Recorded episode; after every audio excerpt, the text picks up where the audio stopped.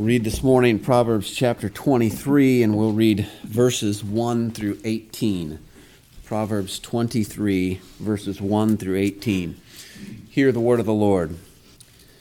When you sit down to eat with a ruler, consider carefully what is before you, and put a knife to your throat if you are a man given to appetite. Do not desire his delicacies, for they are deceptive food. Do not overwork to be rich because of your own understanding. Cease. Will you set your eyes on that which is not? For riches certainly make themselves wings. They fly away like an eagle toward heaven. Do not eat the bread of a miser, nor desire his delicacies, for as he thinks in his heart, so is he. Eat and drink, he says to you, but his heart is not with you. The morsel you have eaten you will vomit up and waste your pleasant words. Do not speak in the hearing of a fool, for he will despise the wisdom of your words. Do not remove the ancient landmark, nor enter the fields of the fatherless, for their Redeemer is mighty. He will plead their cause against you. Apply your heart to instruction and your ears to words of knowledge. Do not withhold correction from a child, for if you beat him with a rod, he will not die. You shall beat him with the rod and deliver his soul from hell. My son, if your heart is wise, my heart will rejoice. Indeed, I myself, yes, my inmost being will rejoice when your lips speak right things. Do not let your heart envy sinners, but be zealous for the fear of the Lord all the day. For surely there is hereafter, and your hope will not be cut off. The grass withers and the flower fades, but the word of our God stands forever. You may be seated. Well, as we have explored the wisdom of Proverbs over the course of the last two months, we have learned that wisdom means learning to live skillfully. And two Lord's Days ago, I shared with you the words of the fourteenth century churchman, philosopher, and scholar Francesco Petrarca, who said this. He said that there are five great enemies to peace: greed, ambition, envy, anger, and pride. Well, we have considered pride and anger, and last week we looked at the subject of greed, and this morning we are dealing with the sin of envy and its counterpart, which is Christian contentment.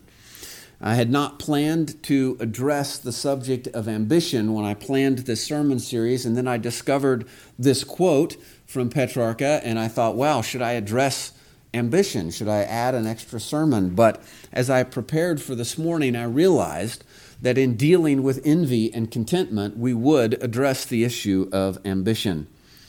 Now, most of our sermons through uh, Proverbs over the last two months have been marked by the fact that we're forced to skip around quite a bit due to the nature of the book. Uh, in order to discover uh, the the wisdom of Proverbs on any given subject, we have to find it because it's it's not gathered up in one place. It's scattered throughout the book. But this morning, uh, we won't do that quite as much. And the reason for that is that our key verses this morning here in chapter twenty-three uh, are actually contain a very tightly packed uh, argument concerning the subject of envy. Our key verses are the last two that we read, verses seventeen and eighteen. Do not let your heart envy sinners, but be zealous for the fear of the Lord all the day. For surely there is a hereafter, and your hope will not be cut off. Now, we will look at a few other verses throughout the book, but for the most part, we'll examine the argument of these two verses. Now, I think that they contain a fairly concise and complete teaching on the subject of envy and, and how we are to deal uh, with this sin of envy and to cultivate its counterpart, uh, which is Christian contentment.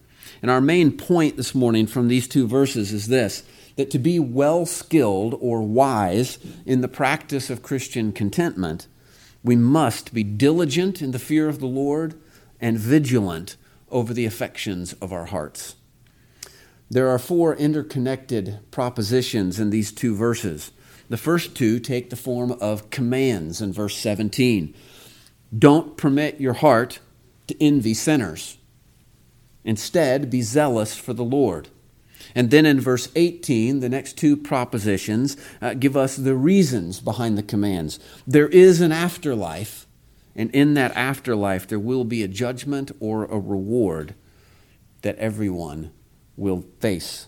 So those four thoughts, and as you can see uh, the structure of the argument here, we have two commands together. One is negative and one is positive, and they're contrasted with one another. And then two propositions that offer explanations for those two commandments, appealing to our reason. Here is why you should obey these commands. And we see this in the use of for at the beginning of verse eighteen. We could substitute the word because in the place of the word for uh, to help us understand more clearly that we are being given a reason or a grounds for the commands of verse seventeen. Because surely there is a hereafter, and your hope will not be cut off. So the first Uh, statement of verse eighteen is the reason for obeying the first command in verse seventeen, and the second statement is the reason for obeying the second command in verse seventeen. Now remember that in Proverbs, wisdom is the application of knowledge and experience resulting in skillful living, particularly skillful living that avoids the dangers of foolishness, which is, of course, the neglect of the knowledge of God and the fear of the Lord. And so that is what Proverbs is doing here, as it instructs us in how to avoid the sin of envy. It is teaching us to live skillfully. We'll begin with the first command in line seventeen. Do not let your heart envy sinners. It's a negative command. Do not. This means that there is something here that we are to avoid, to be careful of, to guard against. Do not let your heart envy sinners. Now we need to define some terms. What is meant by heart? And what does it mean to envy sinners? When the Bible speaks of the heart in this way, of course, it's not speaking about the, the organ in our chest that's pumping blood throughout our body, but it's using that as a sort of metaphor. Uh, it, it's speaking of the inner man. And it's using the heart at the core of our being as a sort of metaphor for that. Now, we think of the heart sometimes around Valentine's Day earlier this year, and, and, and we think about affections and love, but, but even that falls short of what the Bible means when it speaks of our heart. Just as the heart in our body um, is the engine or the pump that, that powers the whole body, providing the needed blood to the various muscles and, and our brain and, and other things, so too, when the Bible speaks of our heart, it's talking about the core of who we are that drives everything about us. It's speaking about our inner man, our mind, our will, our emotions, our passions, our desires. These are the engine that drive us as people. And this is what the Bible means when it speaks of the heart, the thoughts of our minds, the desires of our wills, the deepest passions that we feel in the core of our being that move us to action. All of that is wrapped up together with the conscience. And the conscience, of course, is the law of God written on our heart that then either condemns or approves of the thoughts and, and the actions and motions of our will and our emotions. And so this is what the Bible means by heart, and we might picture it in this way. The mind is the uppermost portion of the heart. This is what we think, what we understand, and out of that flows our words and our actions. But beneath that is our will and our conscience. They're driving the thoughts of our mind. These are at the root of our rationality, right? This is where we judge a thought, uh, whether it is good or evil. Uh, the actions that we're about to take, the words that we speak, are, are these good words or are these evil words? This is, this is really the root of our rational ability uh, in our will and in our conscience. But beneath that, even deeper down in our hearts, is Uh, the portion of our inner being that is driven by our passions, by our emotions. It's at a more subconscious level, so to speak, less rational, but it's at the root of who we are. This is what we truly care about, what we truly love in life. So when Proverbs says, do not let your heart envy sinners, it's saying that, that when those passions begin to bubble up, those desires, those affections of our heart, that we must evaluate them using our will and our conscience and our mind Are these affections, these desires that are rising up within me, are they good or are they evil? And that we must not, if they are evil, allow them to reside in our heart. And we not, must not let those thoughts uh, continue to dwell in our mind. Do not let your heart envy sinners. But what is it to envy? Well, I think we understand it, some uh, deep-seated desire arising from the passions of our hearts for something that someone else has. In this way, envy is very similar to the greed that we looked at last week. It's a form of covetousness, and therefore it is a sin. But where greed was, at least for our purposes last week, limited to the desire for money or wealth, envy is broader than that. It's, it's deeper than that, and it's less specific. Envy uh, goes beyond mere material possessions, and it's the fervent desire for what another person has, but not for the specific things so much as a desire for their status, a desire for their station, for their success in life, for their life as a whole. It's when we look at someone else and we think, they've got it better than I do, and I want that, all of it. And since we know that the, the Bible clearly tells us that as believers we will suffer in this life. Christ our Lord suffered, and, and we follow in his footsteps, and we must endure suffering as good soldiers of Jesus Christ. And, and because we suffer in this life, it often appears to us that the wicked don't.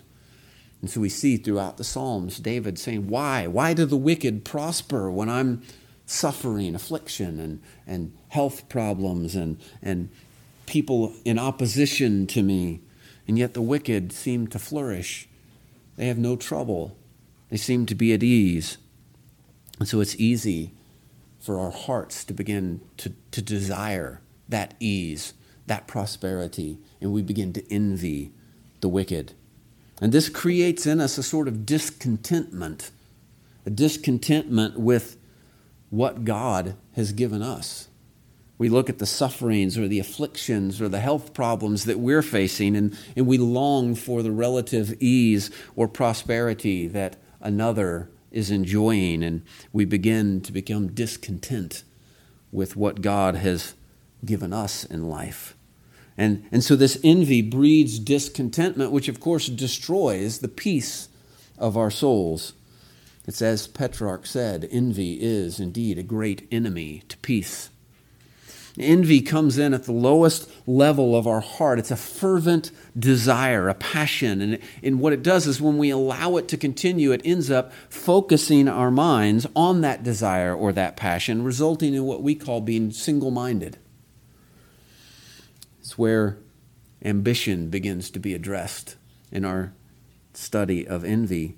Ambition is at the level of the will, but it's driven by those passions underneath it. And so if the passion is driven by envy for the desire for uh, the life of another, this fervent longing for what they have in life, then our ambition becomes a drive, a single-minded, intense focus, the determination to obtain that for ourselves. And we're warned and instructed in the New Testament, in the book of Colossians, therefore put to death, or to use the language of the Puritans, mortify your members which are on the earth, fornication, uncleanness, passion, evil desire, and covetousness, which is idolatry. The envy, which is an evil desire or a form of covetousness, is idolatry. According to the scriptures, it's to fix the desires of our hearts on something, success, ease, prosperity, whatever it is, and to make an idol out of it, to look at what someone else has and to devote ourselves to it, to, to worship it. Now, I'm not suggesting that we are bowing down to it in the way that we imagine idolatry in the form of bowing down to a, a block of wood or stone, but we devote ourselves to it wholeheartedly. It's the thing that we fix our desires and our thoughts on. And the Bible says that this is all the same as if we were worshiping it. So envy is a sin because it is idolatry. It's a sin against God.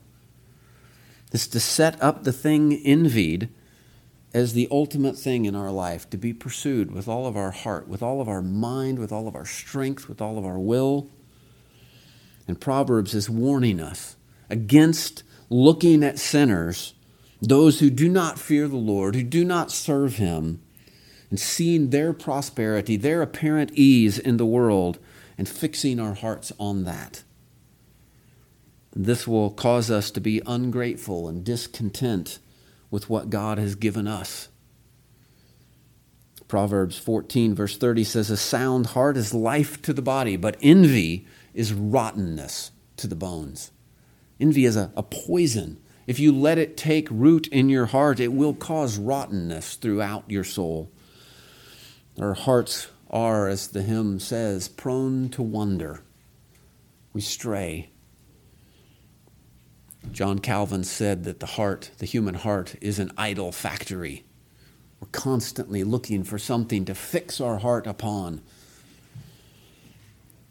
We see that what others have, what they enjoy in this life, we look at our own circumstances, suffering, affliction, our lack of whatever we think they have. We begin to fix our desires on that and to envy it, to devote ourselves to it with an evil ambition. And so Proverbs is warning us, do not let your heart envy sinners. Be on guard. Don't let your heart do that. It's poison to your soul. Don't let your heart latch on to this desire for something God hasn't given you and create an idol out of it. Matthew Henry commented on this verse and said, "Do not grudge them either the liberty that they take to sin or the success they enjoy in it." They're sinners. They're free to sin. They feel no qualms about it, and they enjoy some success in it. Don't envy that. He says they are to be pitied rather than envied.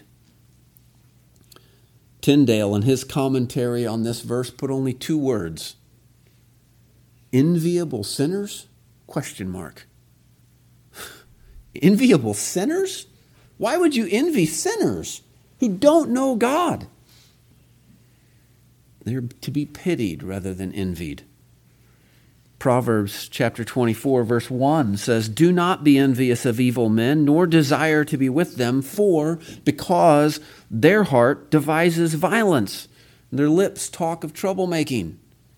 Would you envy the violence and the trouble that go along with their freedom to sin and the success that they enjoy in that? Proverbs chapter three, verse thirty-one says, "Do not envy the oppressor, and choose none of his ways. For the perverse person is an abomination to the Lord, but his secret counsel is with the upright." Would you envy someone who is an abomination to the Lord? Of course we wouldn't want to do that, but if we're not careful, our hearts will. And so we must be vigilant. Guard the affections of your heart. Do not let your heart envy sinners. To be well-skilled, wise in the practice of Christian contentment, we must be vigilant over the affections of our hearts. Now, how are we to do this? Well, the solution to hearts that are prone to wander, to wander, to stray, the solution is found in the second commandment in verse seventeen, the positive restatement of this wisdom. "Do not let your heart envy sinners, but be zealous for the fear of the Lord all the day." Now, the word "but" lets us know that this is a contrast. The first statement, do not let your hearts envy sinners, but instead do this. To prevent our hearts from envying sinners, we are to be zealous for the fear of the Lord.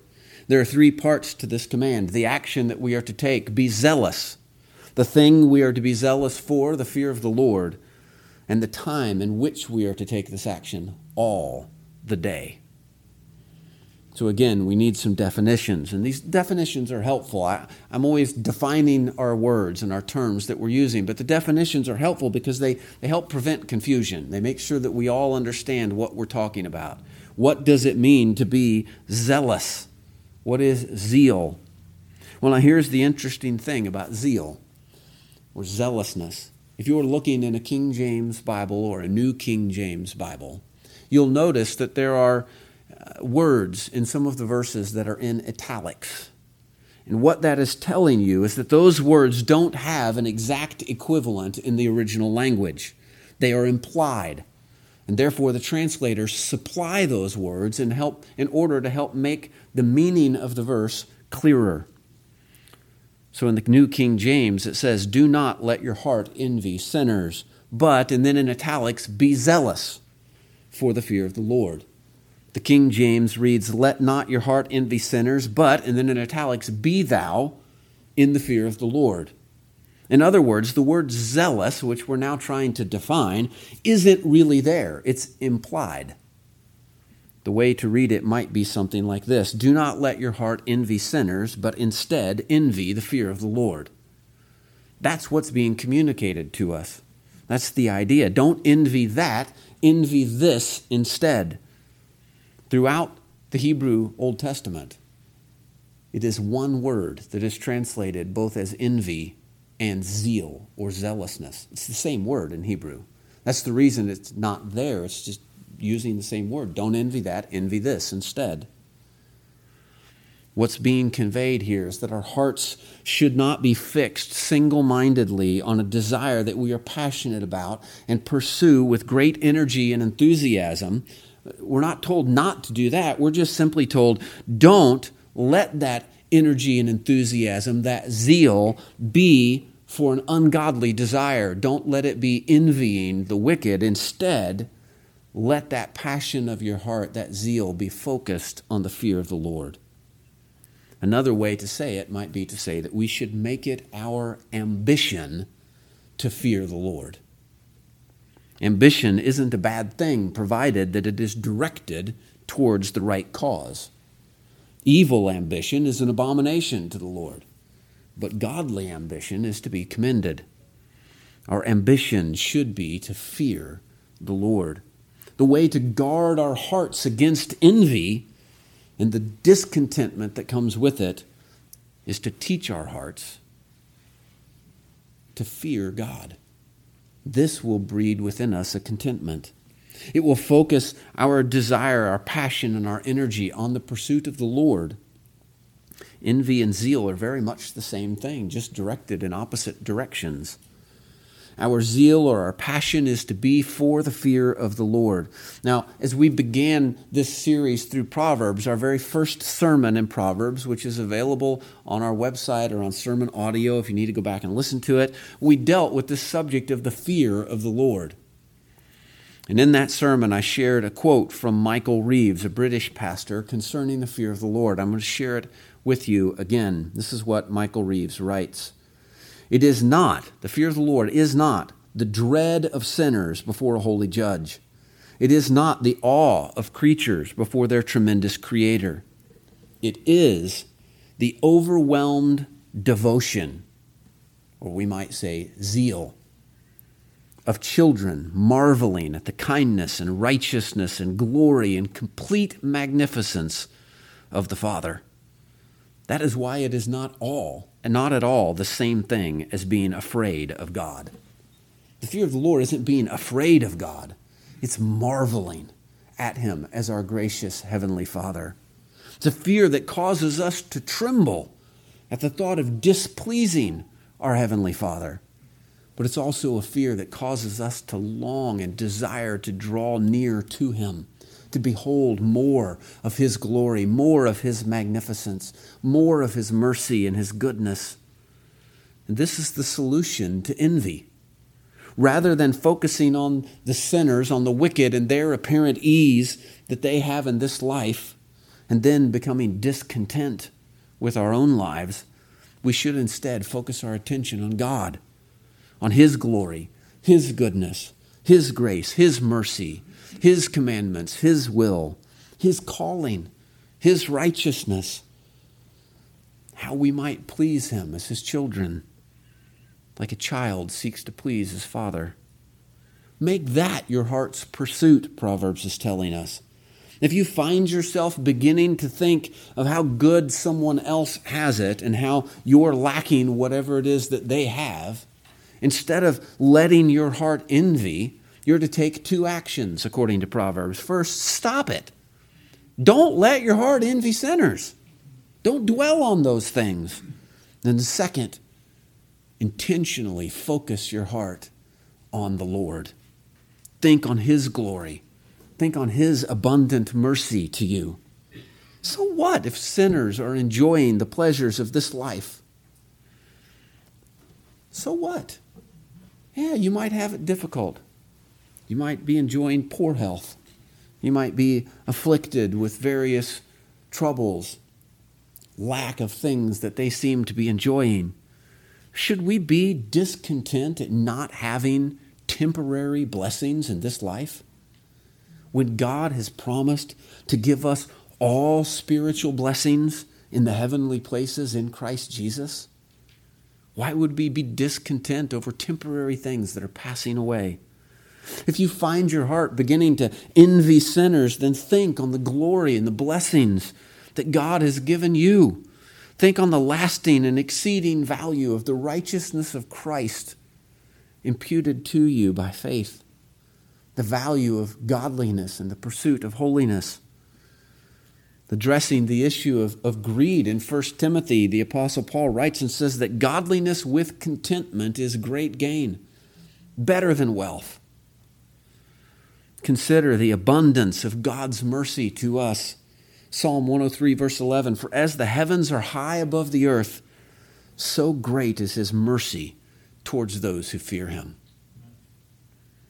The Puritan author Jeremiah Burroughs, in his classic work, The Rare Jewel of Christian Contentment, he writes and says this, he says, "If you pour a pailful of water on the floor of your house, it seems great.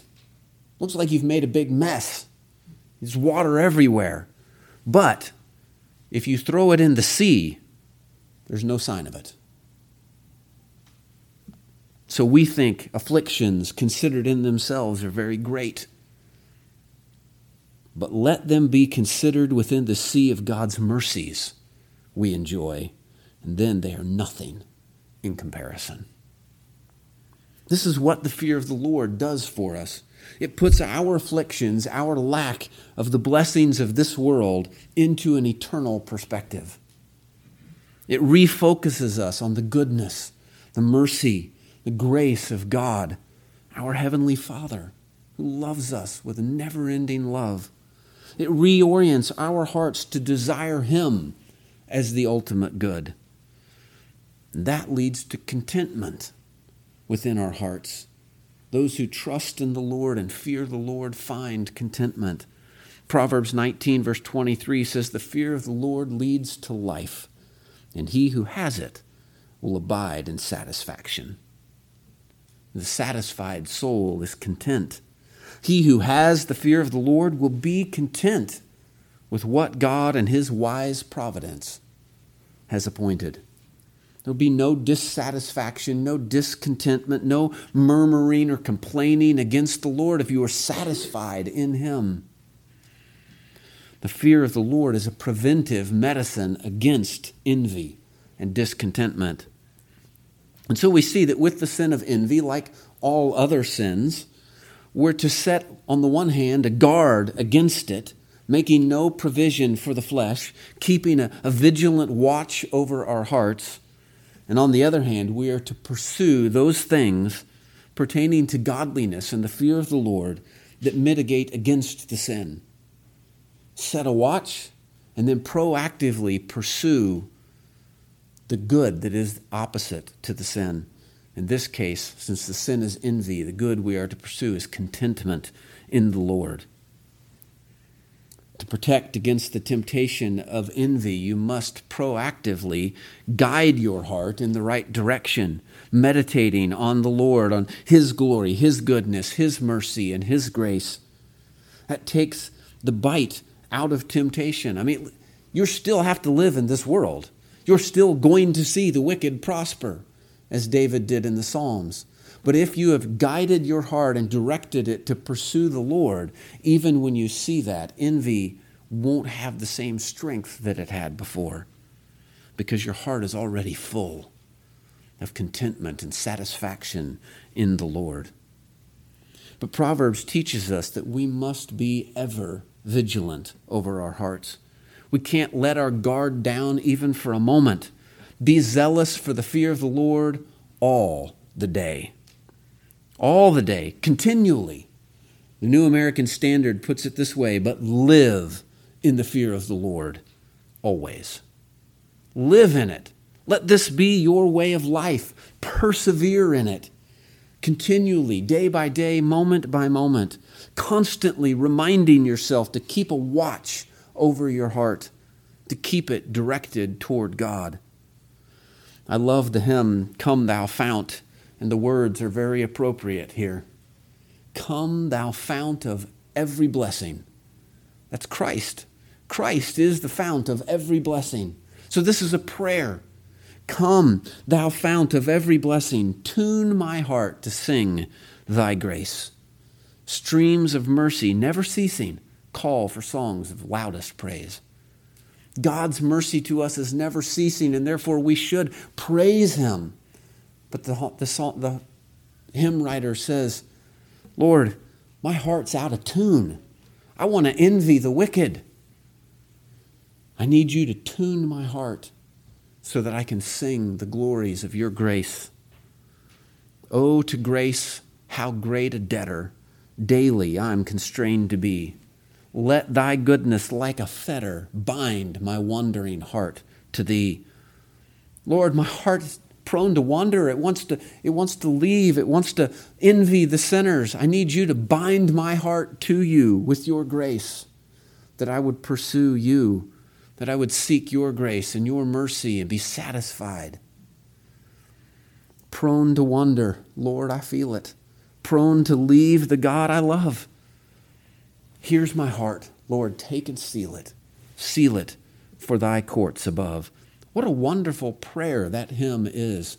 A prayer to help us combat the sin of envy. So this is what Proverbs is teaching us, how, how to live in the light of the knowledge of God. That's what the fear of the Lord is, to live with a constant awareness that God is almighty, that God is all-knowing, that God is all-present. He sees, He knows everything that you do, every word you speak, every thought that is in your mind, every emotion that you feel. He knows. He sees. He is altogether righteous. He is the holy judge of all the earth, but He is also a loving and a merciful Heavenly Father. Life with that knowledge always in the forefront of our minds will be a life that is lived skillfully or with wisdom. So pray and ask the Lord to work the fear of the Lord in you by His grace, to bind your heart to Him, to prevent it from wandering, to fix itself on lesser things in envy rather than fixing itself on the God of all the universe. To be well-skilled or wise in the practice of Christian contentment, we must be diligent in the fear of the Lord all the day and vigilant to keep a watch over the affections of our hearts. Now we turn briefly to the, the reasons that are given in verse eighteen for why these commands are the better part of wisdom. The first phrase of verse eighteen tells us why it would be foolish to envy sinners. For surely there is a hereafter. This life is not all there is. Yes, they may enjoy the pleasures of this life now, but there's more to come. There's a hereafter. Amen. There's life after this life. The Hebrew here literally means there is another side. The other side of death, which we call glory. The sinner or the wicked may seem to enjoy peace and prosperity in this life, but that's not all there is. There's the other side. They will one day face the judgment of the Almighty God. Proverbs chapter twenty-four, verses nineteen and twenty tell us, do not fret because of evildoers, nor be envious of the wicked, for or because there will be no prospect for the evil man, no other side. The lamp of the wicked will be put out. That word prospect is the same as the word hereafter, here in verse eighteen of our text. Their lamp will be put out, the light of hope extinguished. There's not a bright, happy, joyous future ahead for the wicked. Job eighteen eighteen, he is driven from light into darkness and chased out of the world. Their future is darkness, emptiness. They will be cast into what Jesus calls the outer darkness, away from the light of God's goodness and mercy, knowing only his judgment, his justice, and his wrath. The smoke of their torment ascends forever and ever, and they have no rest day or night. Revelation fourteen eleven. As Matthew Henry wrote, those are not to be envied that have their portion in this life and then must outlive it into eternity. They had their good now. On the other side, they won't have good. They'll have wrath. They have no reasonable hope of everlasting happiness. Whatever the wicked enjoy now, that's the best they're going to get. On the other side, they'll know the judgment of God. They're not to be envied, but pitied. By contrast, we're then given the reason for our ambitious, zealous pursuit of the fear of the Lord. For there is, surely there is a hereafter, and your hope will not be cut off. Now, this is a very interesting Hebrew idiom. As I studied this, I thought, what, what does this mean? The Hebrew literally says, for surely there is another side, your cord will not be cut. What does that mean? Your cord will not be cut.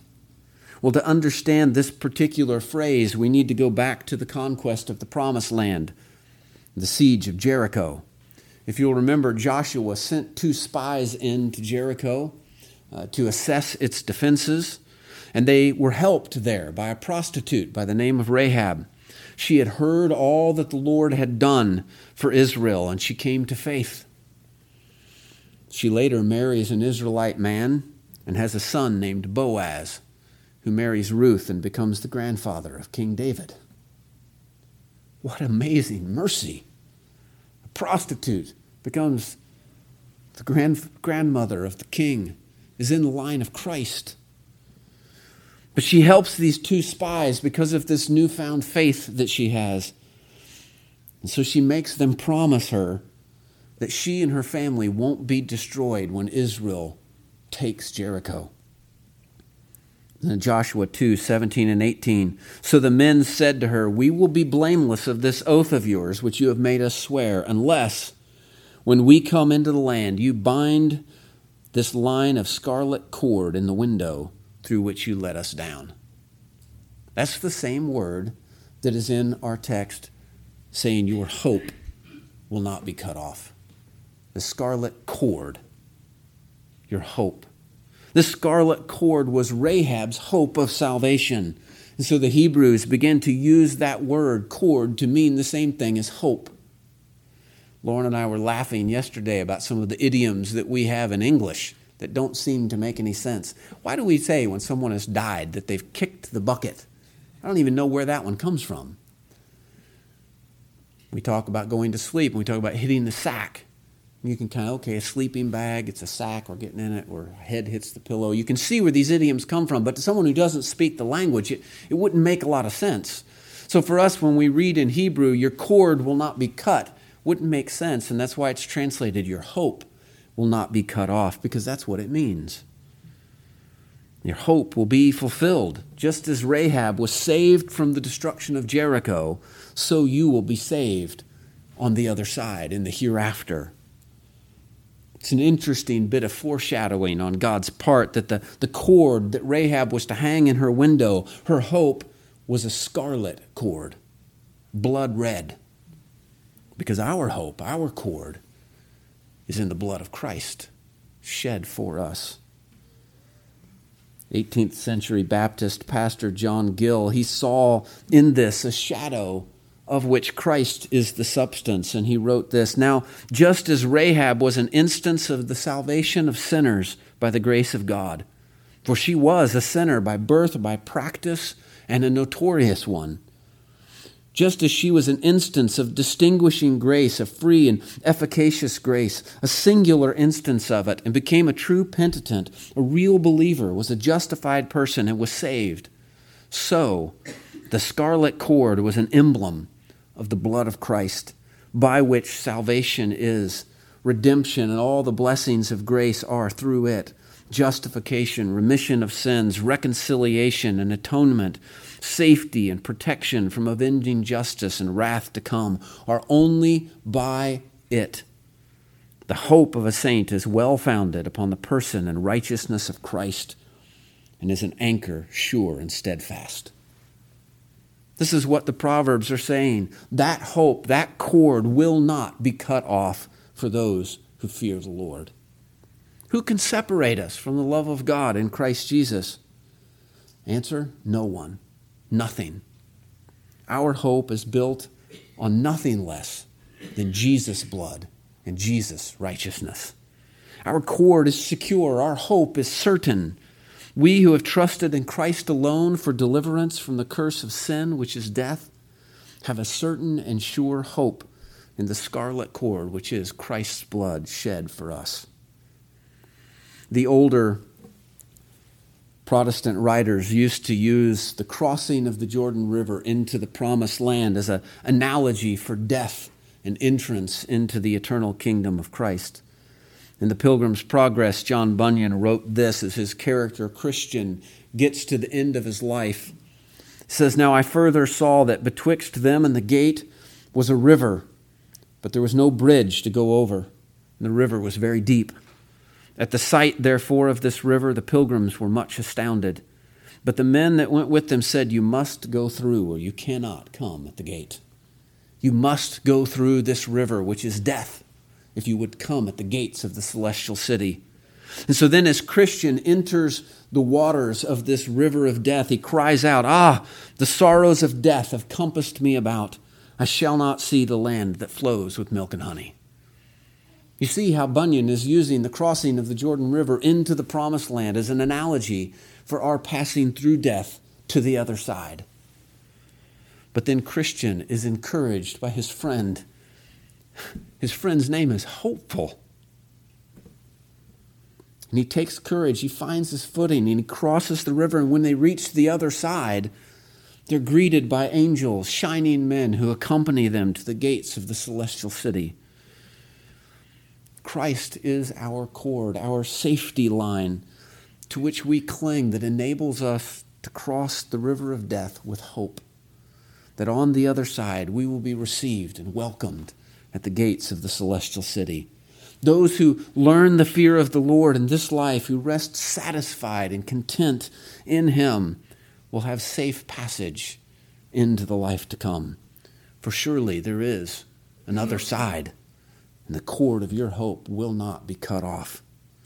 The cord of our hope, running securely through death to the other side, is anchored in Christ, who has already passed through death for us, is now seated in the heavenly places at the right hand of God the Father. Proverbs ten, verse twenty-eight says, "The hope of the righteous will be gladness, but the expectation of the wicked will perish." What gladness that will be when we enter into His gates with praise and thanksgiving. So, Christian, fix your heart securely on the fear of the Lord, the hope of the Lord Jesus Christ, His blood, and His righteousness, for surely there is a hereafter, and the cord of your hope will not be cut off. Let's pray.